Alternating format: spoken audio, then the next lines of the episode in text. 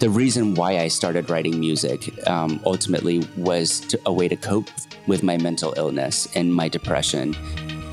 This is In the Key of Q, featuring musicians from around the world who inspire my queer identity. Everybody is welcome to the conversation, whatever beautiful identity pleases you. Music helps us feel connected and know that we are not alone. This program is made possible thanks to the financial support of listeners like you over at patreon.com/InTheKeyOfQ. And remember to subscribe to the show wherever you listen to podcasts. I'm Dan Hall. Tune in and be heard.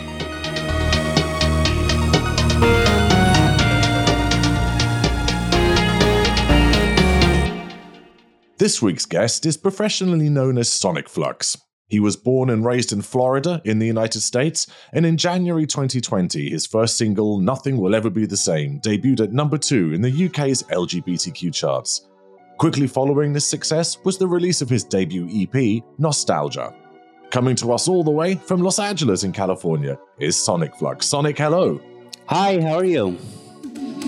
You got it going on, no, I'm so gone. I found just what I need, my ecstasy.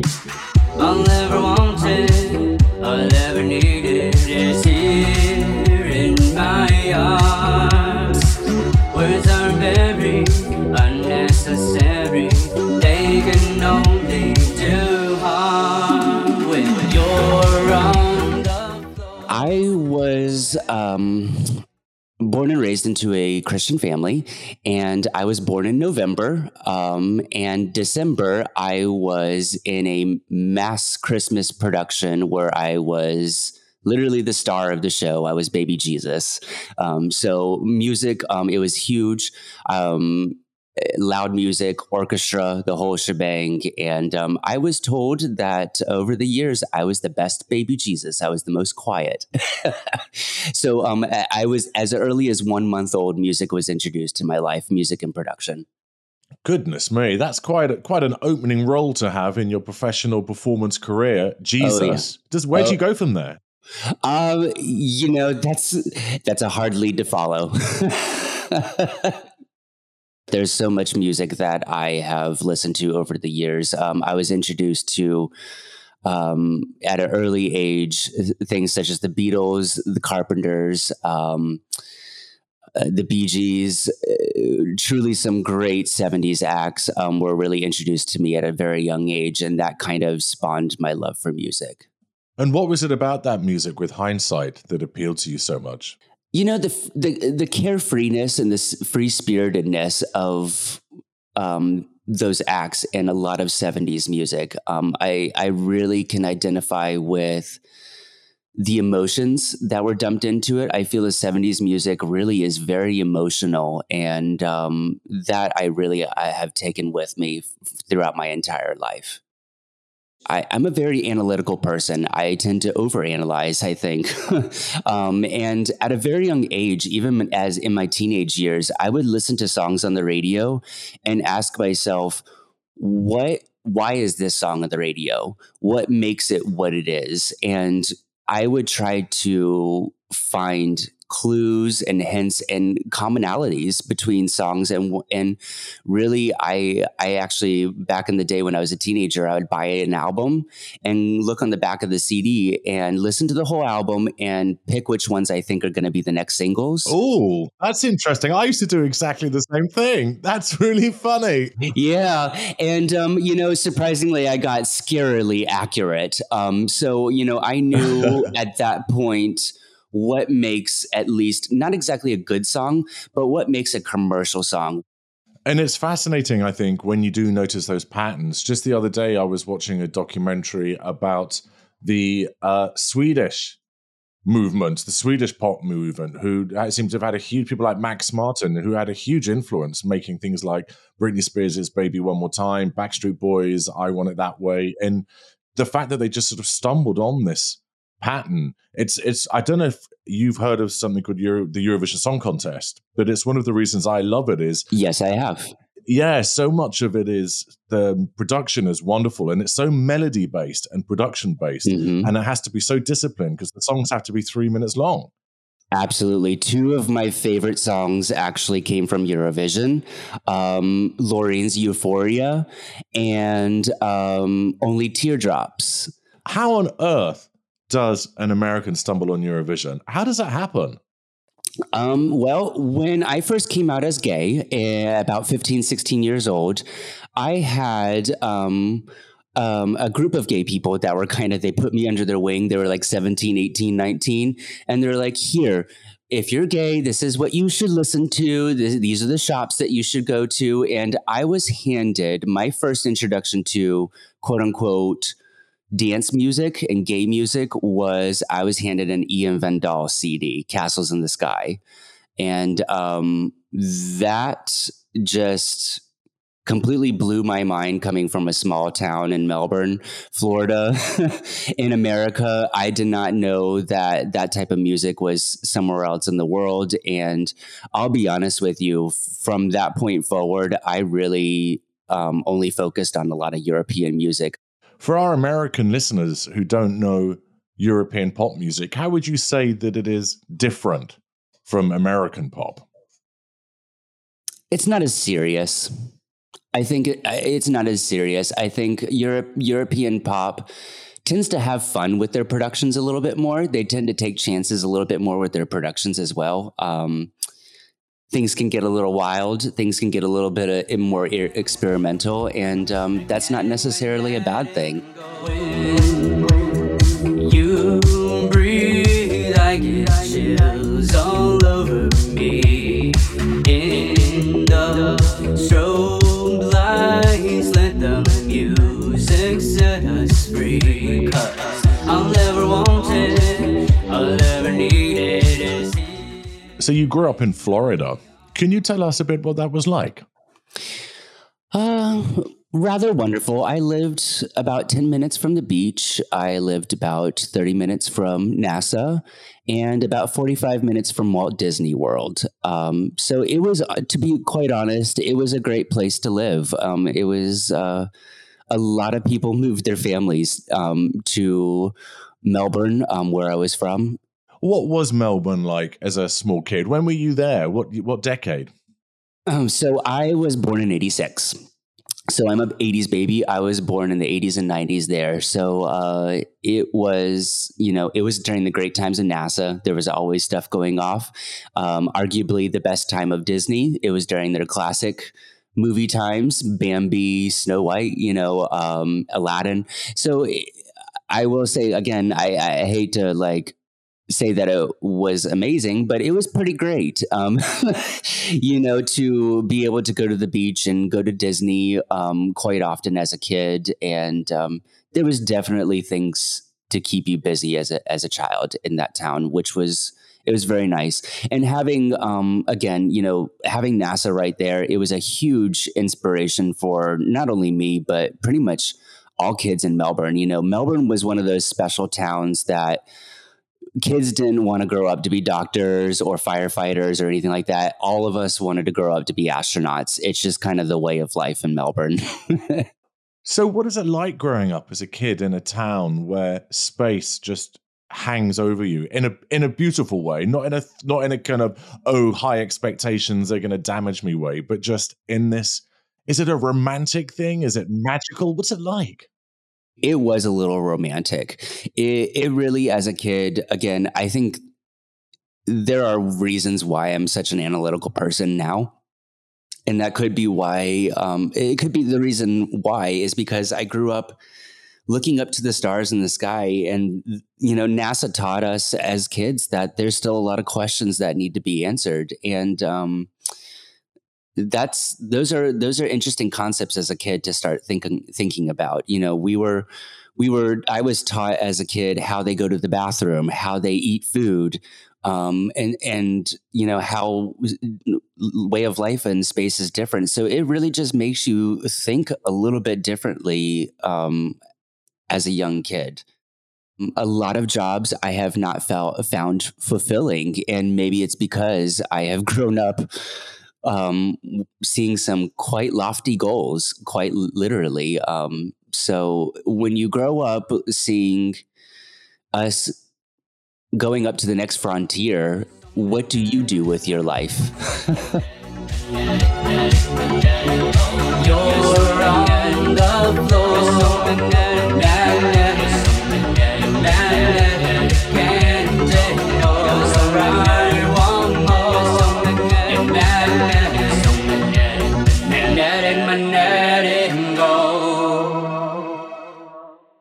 There is still to this day one gay bar in Melbourne.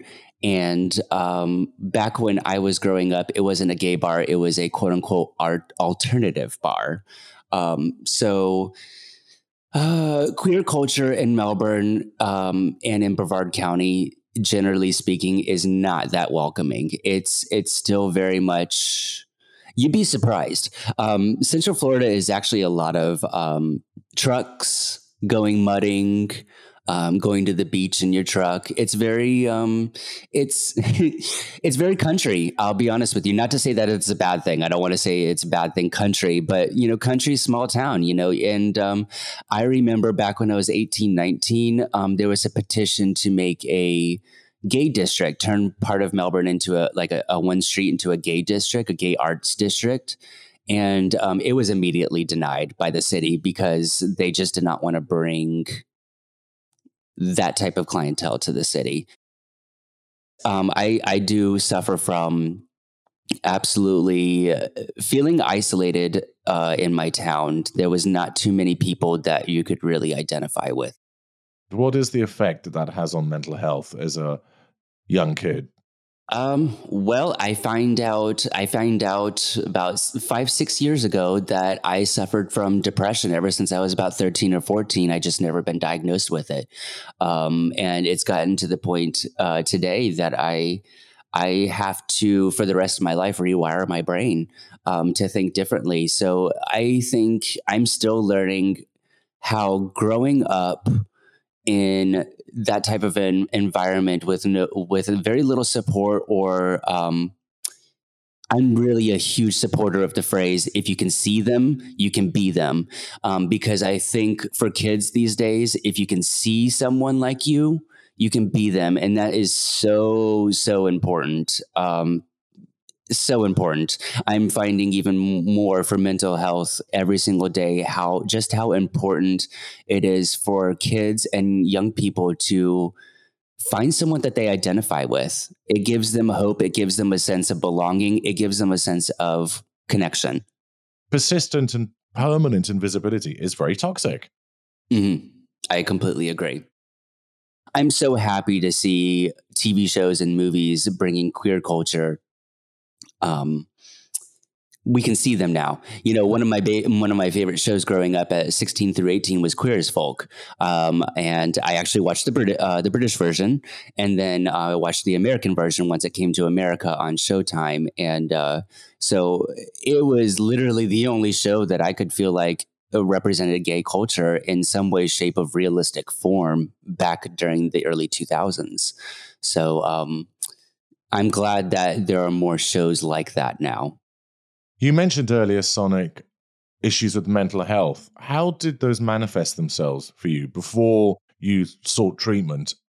They manifested myself in ways of self-isolation, not really much confidence, and I really became a recluse, to be honest with you. I developed also a drinking problem at a very, very young age, and that got me into, I'll be honest with you, that got me into a little bit of trouble back in the day.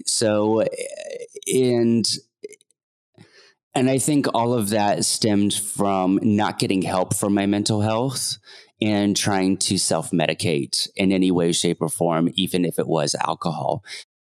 There should be no stigmata on mental health. Just because you have a mental health problem, I feel as though people put a stigmata on it, or there's it's not okay to say it. I mean, it's not really anyone's fault that you get it. Just, you know what I mean? So why is there a stigmata that there's something wrong with you or you did something wrong? Recognize when you see that problem and go out and get help. Don't try to self-medicate. And if you're not getting the help, keep looking, because there is absolutely the help out there. Will I ever love you again? Will we be together again? Though the love we had was strong, you tell me what's on, where did we go wrong?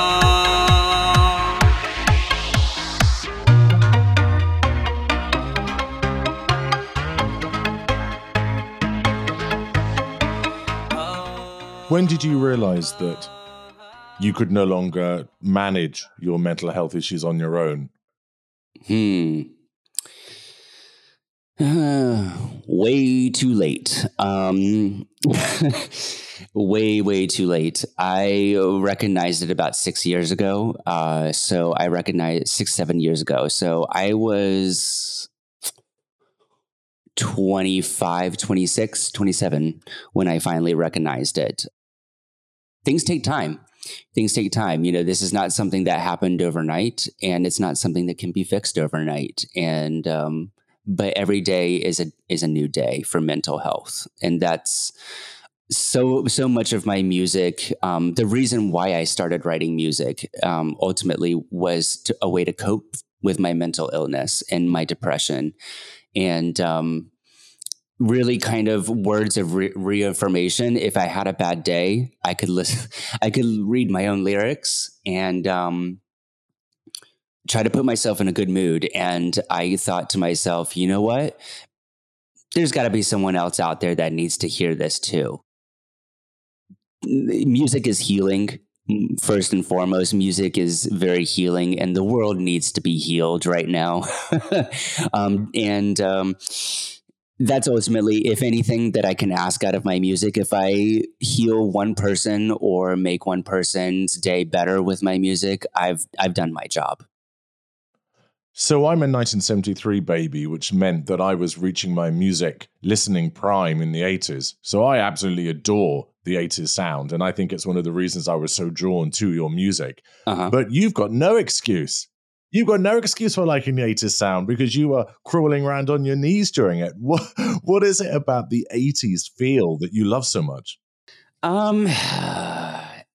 love the synths. I love the claps. I love everything about production, about the 80s. I love how simple things were. I think production in this day and age, I love my Max Martin. I love my Red One. I love David Guetta. I love my modern day production engineers. But sometimes it can be a little too much and too messy and too much going on. And what I love about 80s beats is literally sometimes there's a synth, a clap, a drum beat, and that's it. And it can just, it's so simplistic, but just so magical that, that is truly what I love about 80s, not to mention all the culture, all the colors. Will I ever love you again? Will we'll be together again. Though the love we had was strong, now tell me what's on, where did we go wrong? Will I? The 80s where we were more future, looking towards the future than any other. The 70s and 80s, and the 80s particularly, we were looking at the future more so than maybe even we are now. We're just kind of handed new technology now, and we expect the next iPhone model or, you know, et cetera. Whereas in the 80s, everyone was excited about, what's going to be the next thing? You know, what's going to be the new technology? And people were thinking and inventing and coming up with stuff. So I think, generally speaking, it was a very exciting era, and that that translated to the music. Do you feel that your love of 80s music then is kind of connected to your love of NASA and your growing up in the world of NASA, that there was this futuristic, this looking to the future feel about both of them? I think you've figured out my shtick. Yes. Yeah, that's exactly, you're exactly on point. My whole thing is connected, and really 80s, the fascination with the future, the fascination with technology, the fascination of looking forward. I think we need more exciting, happy, positive music right now, and that's what I'm really trying to channel. We're live, we're live, we're live.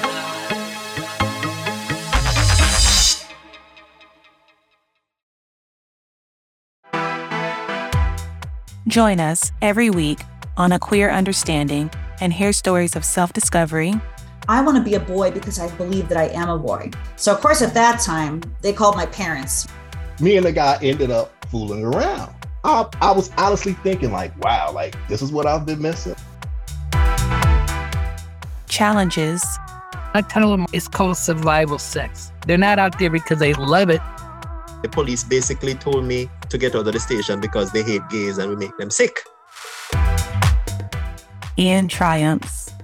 The reason why I think I was successful is that I wasn't running as the gay candidate. I was asking people to vote for me because I care about the same things that they care about. Listen to A Queer Understanding everywhere you listen to your podcasts. I can come to you.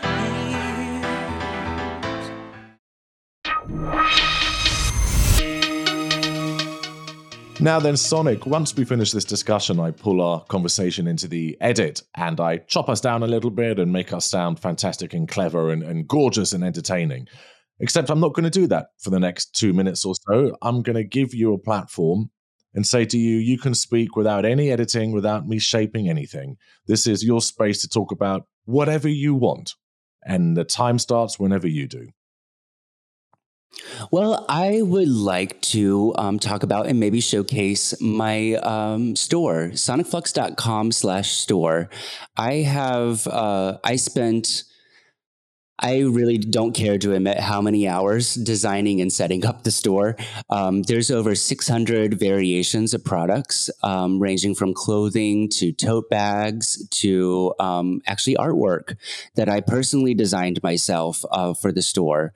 And I really personally love each and every single product on my store. Every product is handmade, so and nothing is stored, and it's very eco-friendly. I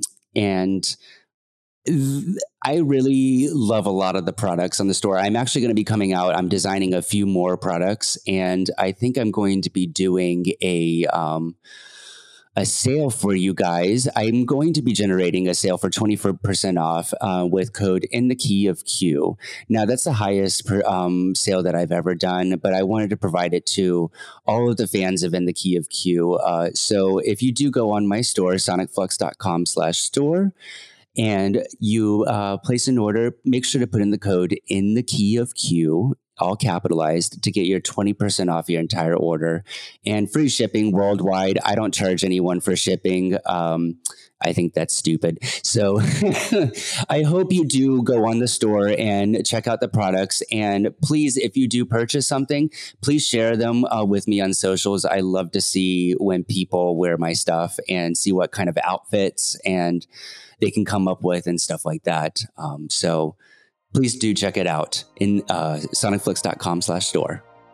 That's wonderful. And Sonic, thank you very much for your generosity there, providing a discount code for our listeners. That's very kind of you. Oh, not a problem. And it never expires, so feel free to use it whenever you want and whenever you're ready. Even better. Let's get back to the good times we had.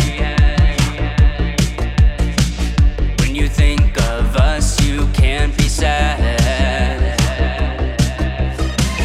Nothing in this world matters but me and you.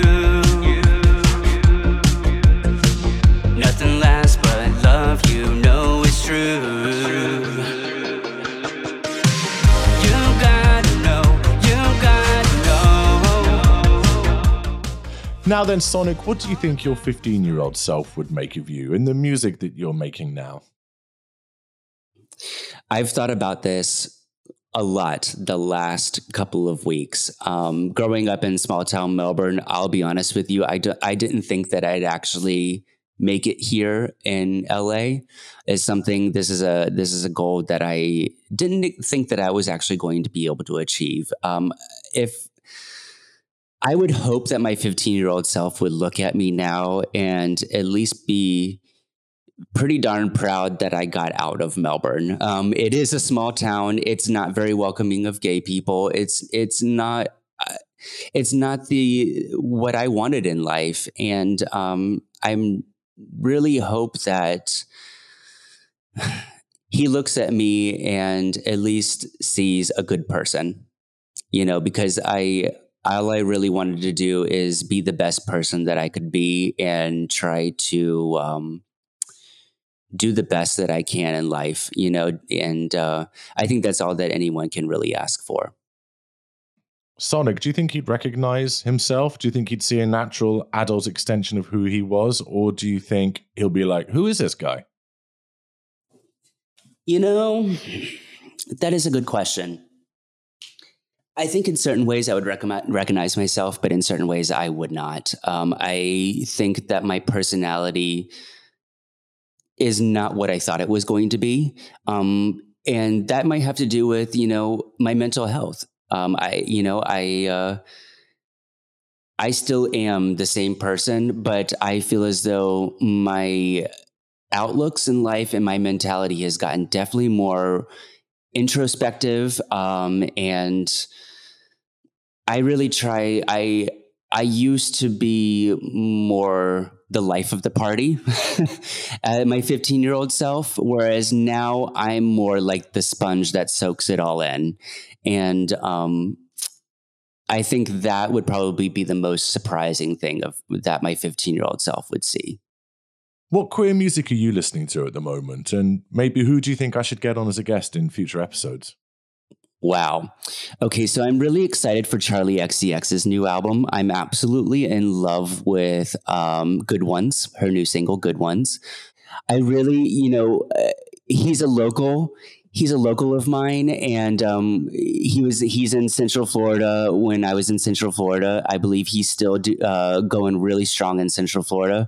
But my good friend Billy Mick, he is a great artist and a great queer artist. He's been doing a lot of great things in Orlando, and I've been really... You won't believe this, Sonic. I am recording Billy Mick's episode tomorrow. You won't believe that. I'm recording him tomorrow. Good. I've been, we both kind of started doing this on a serious level about at the same time. And I've been really happy to see him and his career taking off. I can't say enough good things about him. He's a really great guy. Let's go back to the dance floor, lights are on.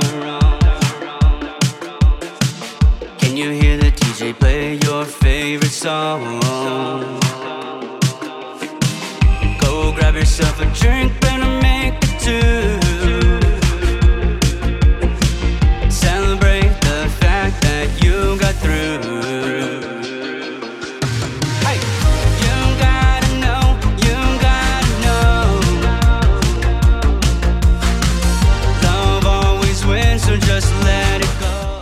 Now, Sonic, where could we find you online? You can find me online everywhere. www.sonicflux.com. I have Twitter, I have Facebook, I have YouTube, I have Instagram, and very, very soon I'll be getting on the TikTok. So just Google search me or, you know, go on the socials and search Sonic Flux and you will find me. I'm the one with the pink hair. Do you know, I can't produce TikTok content at all. The app makes my head explode, but I love consuming it. And all my algorithm ever seems to give me now is bare-chested, hairy men and grandmothers who say fuck a lot. Oh, that's wonderful. I should sell my algorithm to the highest bidder.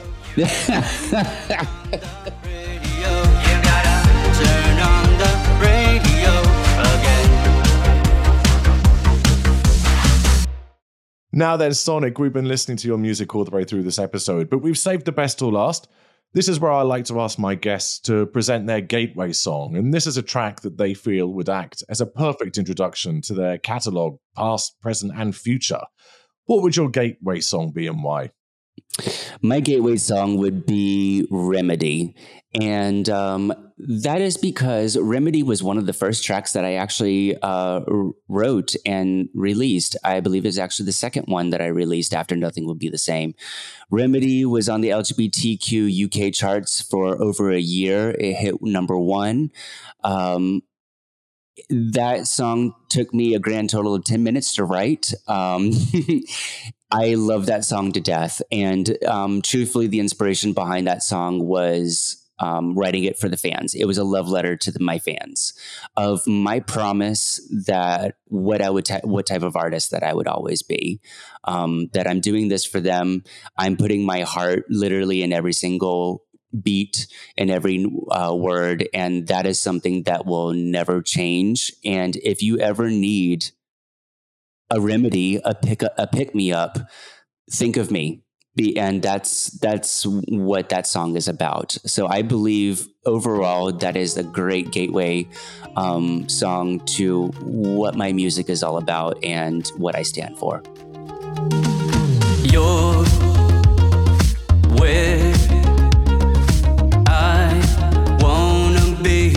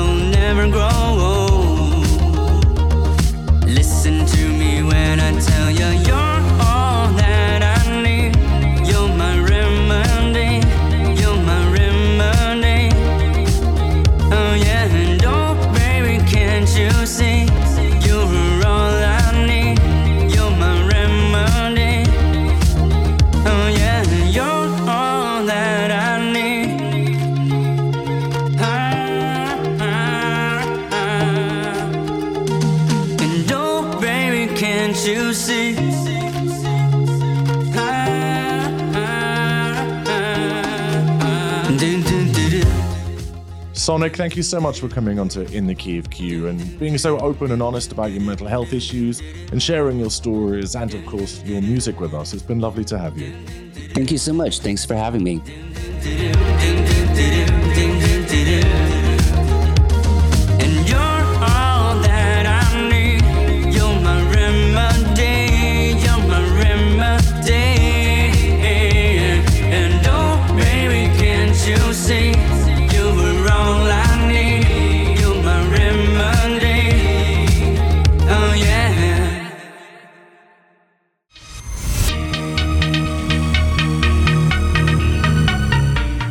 Thanks for listening to this episode. You can support In the Key of Q via Patreon. The link is in the show notes.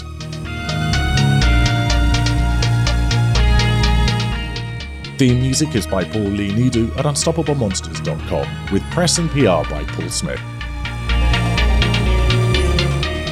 Help others discover new queer musicians by rating and reviewing In the Key of Q wherever you find podcasts. Thanks to Kaj and Murray for their continued support and to you for subscribing. The show is made at Pup Media. I'm Dan Hall. go listen to some music, and I'll see you next Tuesday.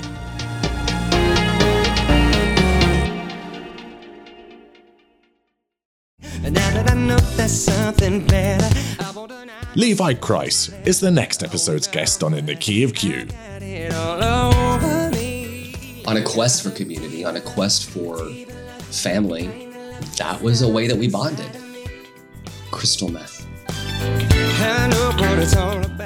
That's Levi Kreis in the next episode of In the Key of Q.